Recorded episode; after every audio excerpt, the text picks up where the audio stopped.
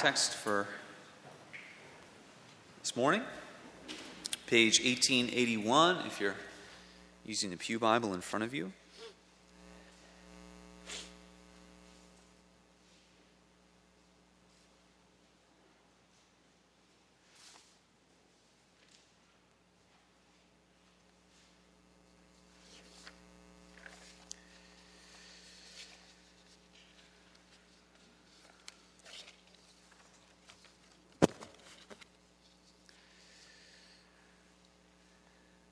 James 1. We'll begin reading in verse 12, which we looked at last week.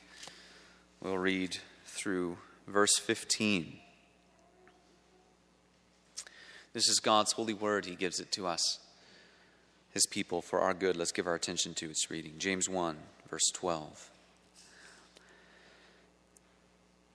Blessed is the man who perseveres under trial because when he has stood the test, he will receive the crown of life that God has promised to those who love him. When tempted, no one should say, God is tempting me. For God cannot be tempted by evil, nor does he tempt anyone. But each one is tempted when by his own evil desire he is dragged away and enticed. Then, after desire has conceived, it gives birth to sin, and sin, when it is full grown, gives birth to death. This is the word of the Lord.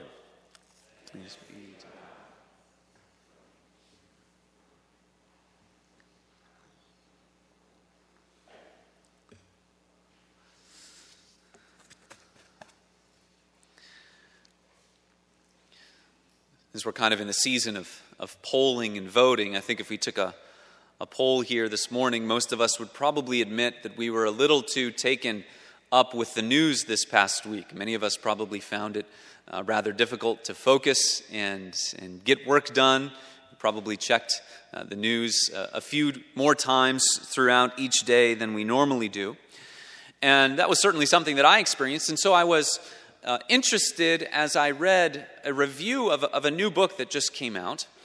And the title of this book is Stop reading the news. And uh, because of the particular place where my heart was, I was immediately intrigued by the title of this book.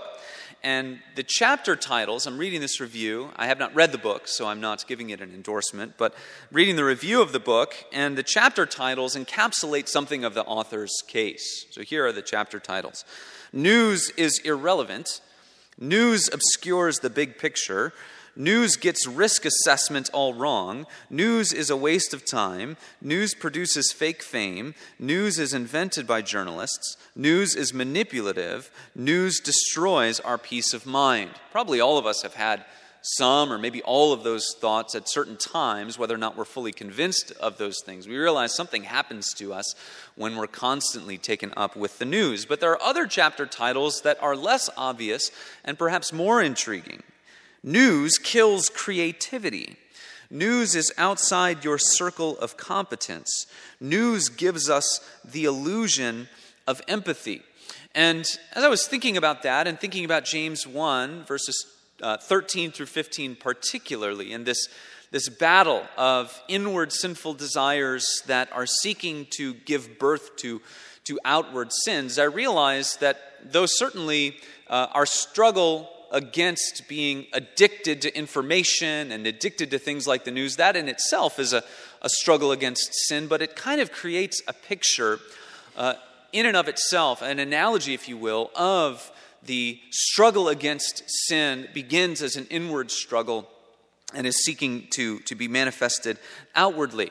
We become convinced of this, this lie, this great untruth that uh, we need to know everything that is happening all throughout the world. And, and because we embrace that lie, that deceit, our hearts are drawn once again to our, our smartphones or the television, and we're taken, we're distracted and taken away from other things that we probably ought to be doing. And that's, that's like unto really all of our struggle with sin, is that first, it's an assault upon the mind. We are uh, confronted with a great untruth, a great lie, that we can be dragged away and convinced of something that is not true. And then what happens is, believing this great untruth, our affections are then pointed towards something other than God and other than Jesus Christ. And when the mind and the affections are working together against that which glorifies God and against that which is true,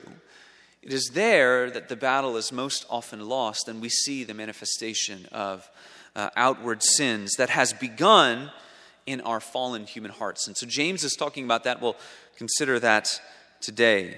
What becomes necessary for us to do as we seek to love and glorify our God and Savior is to understand the danger of being dragged away into falsehood, into lies, and then enticed towards sin, our affections inflamed towards sinful things.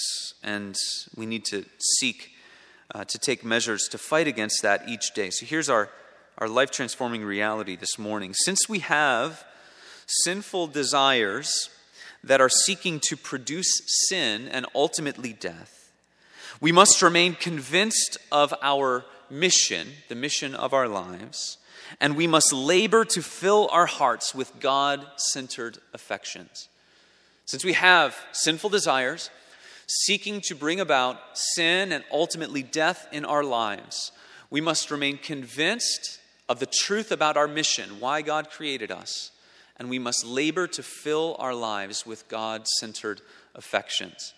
Now, underlying all of that, of course, is that both of those things, remaining convinced of the truth, filling our lives with God centered affections, that happens according to the grace and the power of God. So that underlies everything that we're considering this morning. Uh, but let's consider all of these things together. First, the source of our temptation. What is the source of our temptations? Where do they come from? Last week we considered verse 12, and we saw that uh, God presents us with trials, sovereignly brings about trials in our lives. And James teaches us that perseverance is universal in, in Christianity. Uh, all those who are saved according to the grace of God, the mercy shown to us in Jesus Christ, they will persevere. It may it will look different in, in all Christians. It will look different and varied in some way. But perseverance is not optional in the Christian life, and God does that by His grace. But Christians endure unto the end. We said that we must lay hold of all that is promised to us by faith. God promises us the crown of life, eternal blessedness, and He has laid out for us a, a road that we, we must walk, and we must lay hold of all of those promises by faith, and certainly according to His power. This does not make our standing before God conditional. Right? Those of us who trust in Jesus Christ, that's all by God's grace, and that is something that's not reversible. Right? Those who are justified by His grace, that is something that cannot be reversed. But God has ordained a way for His people to persevere and to finish the race, laying hold of all that He has promised to us. Today, we are considering temptations, and temptations are connected to trials, and this won't come through in our, our English translations, but the, the word for trial and temptation is actually the same word in the Greek. It comes from the same word, and so it's context that determines uh, the meaning uh, or how we translate that word. And certainly, I believe that the English translations have done a good job here of noticing that verse 12 is talking about trials, and verses 13 through 15 are talking about temptations. Now, what's the difference between those two things? A trial is something that God brings into our lives that puts pressure on our faith. It confronts us with questions. It tests our faith. Kind of the way, think of the way that God brought Abraham, Genesis 22. There was a test of his faith. God commanded him uh, to, to take up Isaac and to to offer him as a sacrifice. Something that confronts us with questions Do you believe that God loves you? Do you believe that he's in control? Do you believe that he's still working out his salvation? Do you still believe that Jesus Christ and the gospel are worth it? Uh, that's what a trial is. It confronts us with those questions. A temptation is connected to that because within the context of a trial, we are confronted with temptations. And a temptation is something that has the power to lure us away from obedience. And so you can see how those two things are connected, and yet there's a distinction that we need to maintain. We'll illustrate it with a, with a, an, with a situation. So let's say, many of us won't find this hard to imagine. We've seen this sort of all around us, and we've heard many stories about this. Let's say, uh, because of various things, probably centrally the, the 2020 lockdown and all of the pandemic stuff, let's say someone has had a hard year, a difficult year financially. And uh, because of that, so that's the trial. The trial is a difficult financial situation. And that puts pressure on our faith. Do you continue to trust in the goodness of God? Do you, do you believe that He still loves you? Do you believe that He has not forsaken you? But within that trial, there's a temptation. Someone is saying, okay, well, I've, I've had this difficult year financially, so now next spring in 2021, I'm going to cheat on my taxes. Uh, because this, this situation has been brought to me. I feel that I've been treated unfairly. I lost my job. I lost my business. Everything has sort of been falling apart throughout this year that God has sovereignly brought into my life. And so I'm going to, to cheat on my taxes. So they're facing that temptation. The trial is sort of the overarching situation in their lives. The temptation is to respond to that sinfully. They're being lured away from obedience to Christ. That's the difference between those two things. And, and James is saying when you're confronted with these temptations, probably in the context of trials, during hard times, during uh, things that put pressure on our faith, the temptation to sin certainly becomes greater. So when you are confronted with these temptations, don't blame God because God is not tempting you. God is not tempting you. Why is God not tempting you? Well, James affirms for us something about the character of God. How can we be assured that God is not in heaven luring us to sin and trying to bait us and lure us into doing something that is sinful? James says, God Himself cannot be tempted by evil. What does that mean?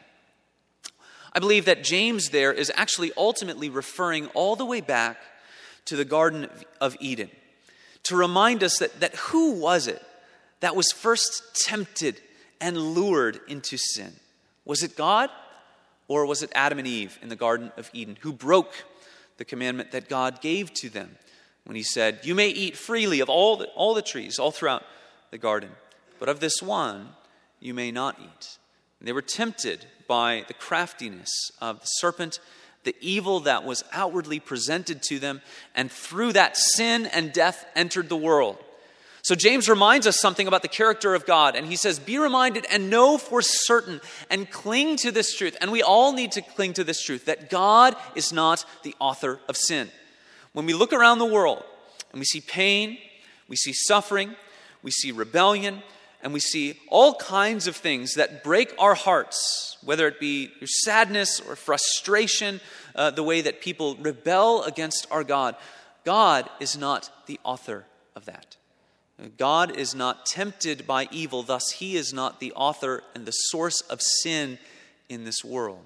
And then James says, He Himself tempts no one. So, God is not the origin of sin, and then, as we said earlier, God is not up in heaven luring people into sin. He's not an administrator of sin. He is not the one working to bring it about in deeper and greater ways in our world. Habakkuk chapter 1 says that God is of purer eyes than to look upon sin. Now, we know that God is sovereign over all things, and there's mystery in there that we'll never fully grasp, but we need to absolutely cling to this central truth that God is not the author of sin, and God is not working in heaven to bring about sin in his people. God is not tempting you.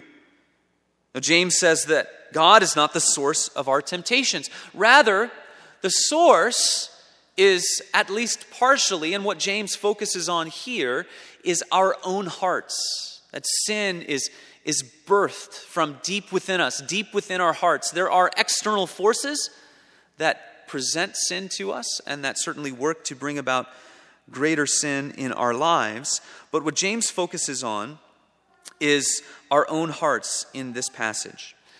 And what we learn is that any uh, inner desire that has sinful action as its end is itself sinful. When we are desiring something that is sinful, that inward desire, in and of itself, is sinful. This is why when we confess, when we repent, we ought to repent of things that are inward and outward outward action and inward sinful desires. So, to have a, for instance, a desire for someone who is not your spouse, that is itself a sin. And we see that teaching all throughout Scripture. Something that's perhaps more pertinent to the church today as, or not more pertinent, but certainly more lively in uh, current discussions, is that to have a sexual desire for someone of the same sex, that is itself sinful because it's desiring something that is itself a sin. And the church needs to be reminded of that today. A desire to spread gossip about someone else, to uh, malign their name, if you, if you want to do that and you're desiring to, that itself is sinful and is a sin. Greed and envy and covetousness, these inward desires, those are sinful. And we need to understand that and know that. That sometimes we get in our minds that we may be filled with all of these sinful desires, but as long as we don't act on them, we're not sinning. And that's not true. We have to repent and fight the battle of inward desires because they themselves are sin and they are working to be manifested in, in greater outward sin. So that's the source of temptation. What about the process of temptation? Well, a good understanding of this passage is going to be rooted in a proper understanding of who we are as spiritual beings, created in the image of God with an, with an ability to understand things in a way that, that, that other creatures cannot. Right? We're made as the image of God. Certainly, our power for reason, analytical thinking goes far beyond everything else that God has created. We have an ability to love and to cherish and to treasure, and to serve, be devoted to things in ways that go above and beyond other creatures. And we exercise an agency that goes far beyond uh, the rest of God's creation. So, when we talk about that, the faculties of the soul, we think of things like the mind, our understanding. We think about the affections or, or the heart. We think about the will. You could summarize or, or give a different name to those things, thinking about the head, the heart, and the hands. What do we know? What do we love? What do we choose? Now, historically, Christians have seen a close connection between all of those things what you know, what you love, what you choose, and in that order. And we understand how that works, particularly when we are, when we are glorifying God through obedience, even if our obedience is always imperfect and always partial. God fills our mind with His truth by the Holy Spirit. The Holy Spirit illumines Scripture to us and, and allows us to be convinced of His truth. Because of that truth that we know, the truth seeps down into our hearts, and we love and treasure God in new ways. We want to serve Him in new, in new ways. We, we are filled with a love and a devotion to Him that ignites us to action. So, because of what we know and because of what we love, our whole persons are oriented to choose something which is glorifying to God. What do you know? What do you love? What do you choose? Now, sin does that in the opposite way. That sin attacks our minds and seeks to convince us of a lie and seeks to orient our affections away from God and towards something that is itself sinful or even idolatrous, so that our inner man, who we are inside, is completely corrupted, and then it works itself outward and is manifested in sinful ways. This is the battle of our hearts. That we must seek by God's grace and His power to fill our minds with His truth, that our hearts would be filled with God centered affections, that our wills would then follow the head and the heart to be manifested in God glorifying ways. Of course, it's all by His grace. And that is why the Apostle Paul in the New Testament epistles often is filled with these kinds of prayers for the churches that he was leading and writing to.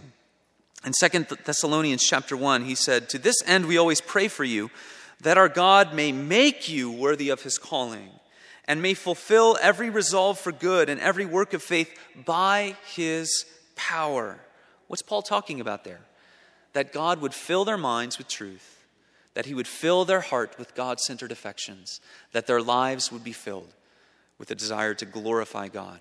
In Ephesians 1, Paul prays that the eyes of the hearts of the Ephesians would be enlightened, that they would know, that they would know how great God is and how much He loves them. Then in, in, Ephesians 3, he says, I pray, I bow my knees before the Father, that you would stand in awe of the love of God, that you would know its, its height and its depth and its width, that you would know it in all of its glory. This is the way that the battle is fought the head, the heart, and the hands. The first battleground is, is the mind. Love the Lord your God with all of your heart and soul and mind. That is a truth that, of which we need to be convinced. And, and all temptation, as it works inwardly, is, is first and foremost an attempt to draw us away from that understanding. And that's, per, that's exactly what, what James says that we would be lured away or, or dragged away. John Owen likens this process to trapping a bird inside of a net. Right? If you were to, to try to throw a net over a bird, be extremely difficult. Right? Proverbs 1:17 says, "In vain is a net spread in the sight of any bird. A bird sees you coming along and will easily just fly away. But what happens if the bird is blind, if it doesn't see? And when the eyes of our minds are blinded to the truth, then it will not be easy for us to fly away when temptation is working inside of us. And so, that first step of the battle is the battle of truth to know what is our mission, to know what is it that is right, and what are the things that we should be seeking. And when we forget the mission of our lives, to know and to love God, to glorify Him and to serve Him, and to enjoy Him forever it is there that the watchfulness of our hearts is in danger, where we could very easily fall into error. And from that warped understanding from the head, then it goes to the heart. Now, this is the principle of sin that's being worked out in our inner man spiritually. And those of us who know Christ, like I said, we've been forgiven by grace. The dominion of sin no longer reigns and rules over us, as our beloved Heidelberg Catechism reminds us of continually, and yet the principle of sin continues to work in us. It does not reign over us. We are not to submit to its power, but it's at work in us. That's why Paul says in Romans 7 Who will deliver me from this body of death? Because so often the very things I want to do are, are the opposite of what I actually do. And I rejoice in the law of God, and yet I fail to do it again and again and again. So, convinced of untruth and uh, convinced of the lie as temptation and the principle of sin working inside of us convinces us of a lie, it then moves, the battle then moves to the affections. Our affections are what we treasure, what we love, what we adore. We understand that to be a person who glorifies God, it's not enough just to know things. It's not enough just to know information. Psalm 119 is, of course, right, uh, perhaps the, the most, the, the longest, biggest diatribe about the Word of God in all of Scripture. But it's not just that the psalmist would know the Word of God, but that he would delight in it. We find that all throughout Psalm 119. Lead me in the path of your commandments, for I delight in it. Incline my heart to your testimonies. Uh, there, uh, the cry is, Make me love what you have called me to do. Make me to see its beauty that I would rejoice in it, that I may then serve you. Proverbs 8 says, The fear of the Lord is the hatred of evil. It doesn't say the fear of the Lord is to know what evil is. The fear of the Lord is the hatred of evil. But when our minds are darkened in their understanding, when we believe lies, it's then that our affections can be enticed. And that's what James says. That first we are dragged away, lured away, and secondly, we are enticed by that principle of sin that works inside of us. And it is, it is at this point where sin is most dangerous. if you're convinced of a lie and then you're rejoicing in the lie, then you are at your most dangerous point. 2 Peter chapter 2, Peter is speaking about the kinds of people who are at this point, convinced of a lie and loving that which is evil. He says, They count it pleasure to revel in the daytime. They are blots and blemishes, reveling in their deceptions while they feast with you. They have eyes full of adultery, insatiable for sin. This is when sin has its way with a person because their minds are darkened, their affections are turned away from the good. There's a sense in which, as this process of temptation is worked out, that then the temptation returns to the mind to have it be fully convinced of deceit. And this is where we see many of the lies about sin take root. What, is, what does our flesh do? What does Satan do when he presents us with sin? Uh, he makes us, he hides the danger of it from us, right? He hides the hook, he downplays the seriousness.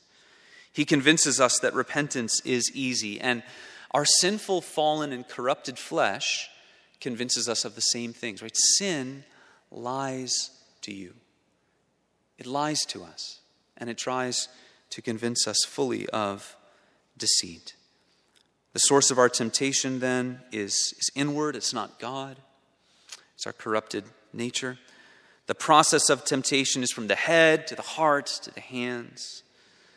And then finally, we see in this passage the offspring of temptation. Verse 15 has this very interesting imagery. I did not come up with this idea of grandparent and grandchild. Pastor Mark Jones came up with it, and so I'm, I'm taking it from him. But you notice the way that it's worked out, right? Uh, uh, the evil desire gives birth to sin, and sin gives birth to death. And so the grandchild of your evil desire is spiritual death. Now, many people, rightfully so, consider grandchildren as one of the, the, the great blessings of later in life. It's an opportunity to, to love and bestow uh, special affection without many of the, the minute by minute occupations that, as a parent, they exercised earlier in life. And so in many ways, it's sort of the, the fruit of, of a life well lived. But here in this imagery, spiritual death that is a grandchild that, that no one would or should want. And so, why would we live in such a way to bring about the grandchild of spiritual death? Why would we live in such a way that we are uh, faced with the possibility that spiritual death would come upon us?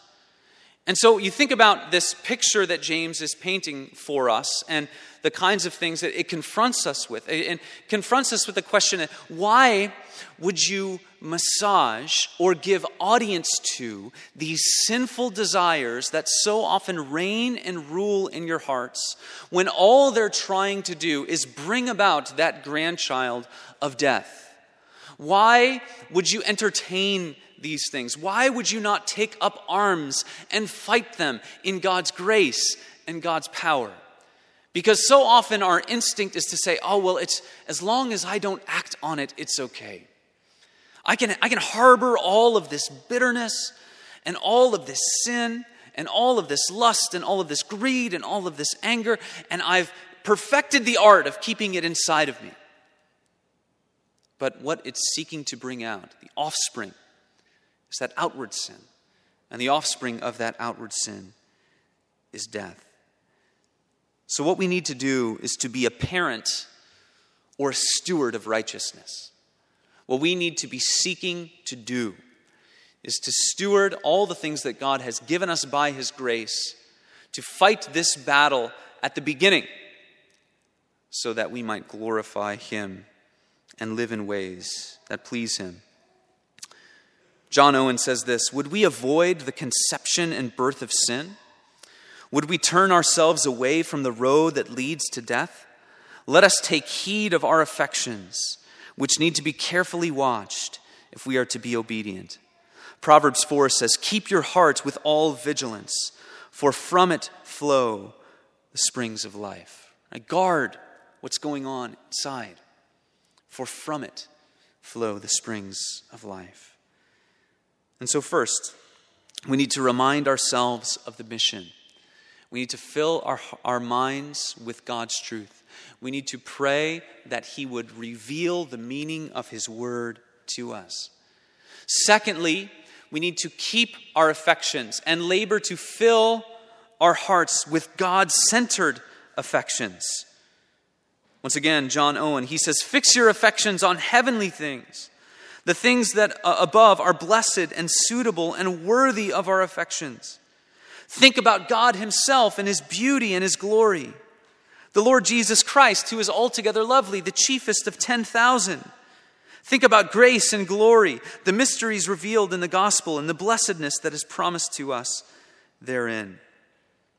He goes on to say, if this is where our affections were fixed, what access could sin have? If your heart was filled with God centered affections, the love of God, the beauty of Christ, the wonders of His grace and His glory, what access could sin have into our hearts? With its fake pleasures, he says, with, with its sugared poisons. He says, we would hate its proposals. For what are the vain pleasures of sin in comparison with the eternal weight of glory that is waiting for us? See, you can't just, it's not enough, as God calls us to, to wage war against our sin and our sinfulness, it's not enough just to play defense. You have to go on offense and to labor by God's grace to fill your heart with the affections of Himself. And when you're weary of the battle, when it seems like there is no, there is no affection that is, is coming into your heart, coming into your life. It's then that, that Owen and others say, use then the, the, the ultimate Christian trump card. What is it that we can always think about, reflect on, meditate on, and all of us who know God in Christ should, at least in some sense, be stopped to think and reflect about God and His beauty and His glory. It's the cross of Christ.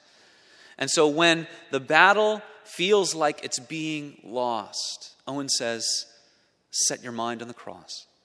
Think about what your Savior did for you. He says, Labor, therefore, to fill your hearts with the cross of Christ. Consider the sorrows he underwent, the curse he bore, the blood he shed the cries he put forth, the love that was in all his work for you, and what a mystery this creates for us. Meditate on the vileness, the demerit, the punishment of sin as represented in the cross, the blood, the death of Christ. Shall we give an audience or seek or go unto that which wounded, which pierced, which slew our dear Lord? Fill your mind with the cross of Christ. Fill your mind with the wonder and the glory of the gospel. As we seek to glorify God in this battle against temptation, understanding this principle of sin is working inside of us to draw us away from the truth, to turn our affections, our hearts, towards that which is not worth our love, the fleeting pleasures of sin, the many things that this sin cursed world would give to us to warp our very lives. All those things. When, we, when we're fighting that battle, seek God's grace, His power to arm you with His truth, and to go on the offensive to fill your hearts with the love of Christ, so that there is no room, there is no room to give an audience to these things. Fill your affections with the cross of Christ, that there may be no, no more room in your heart for sin.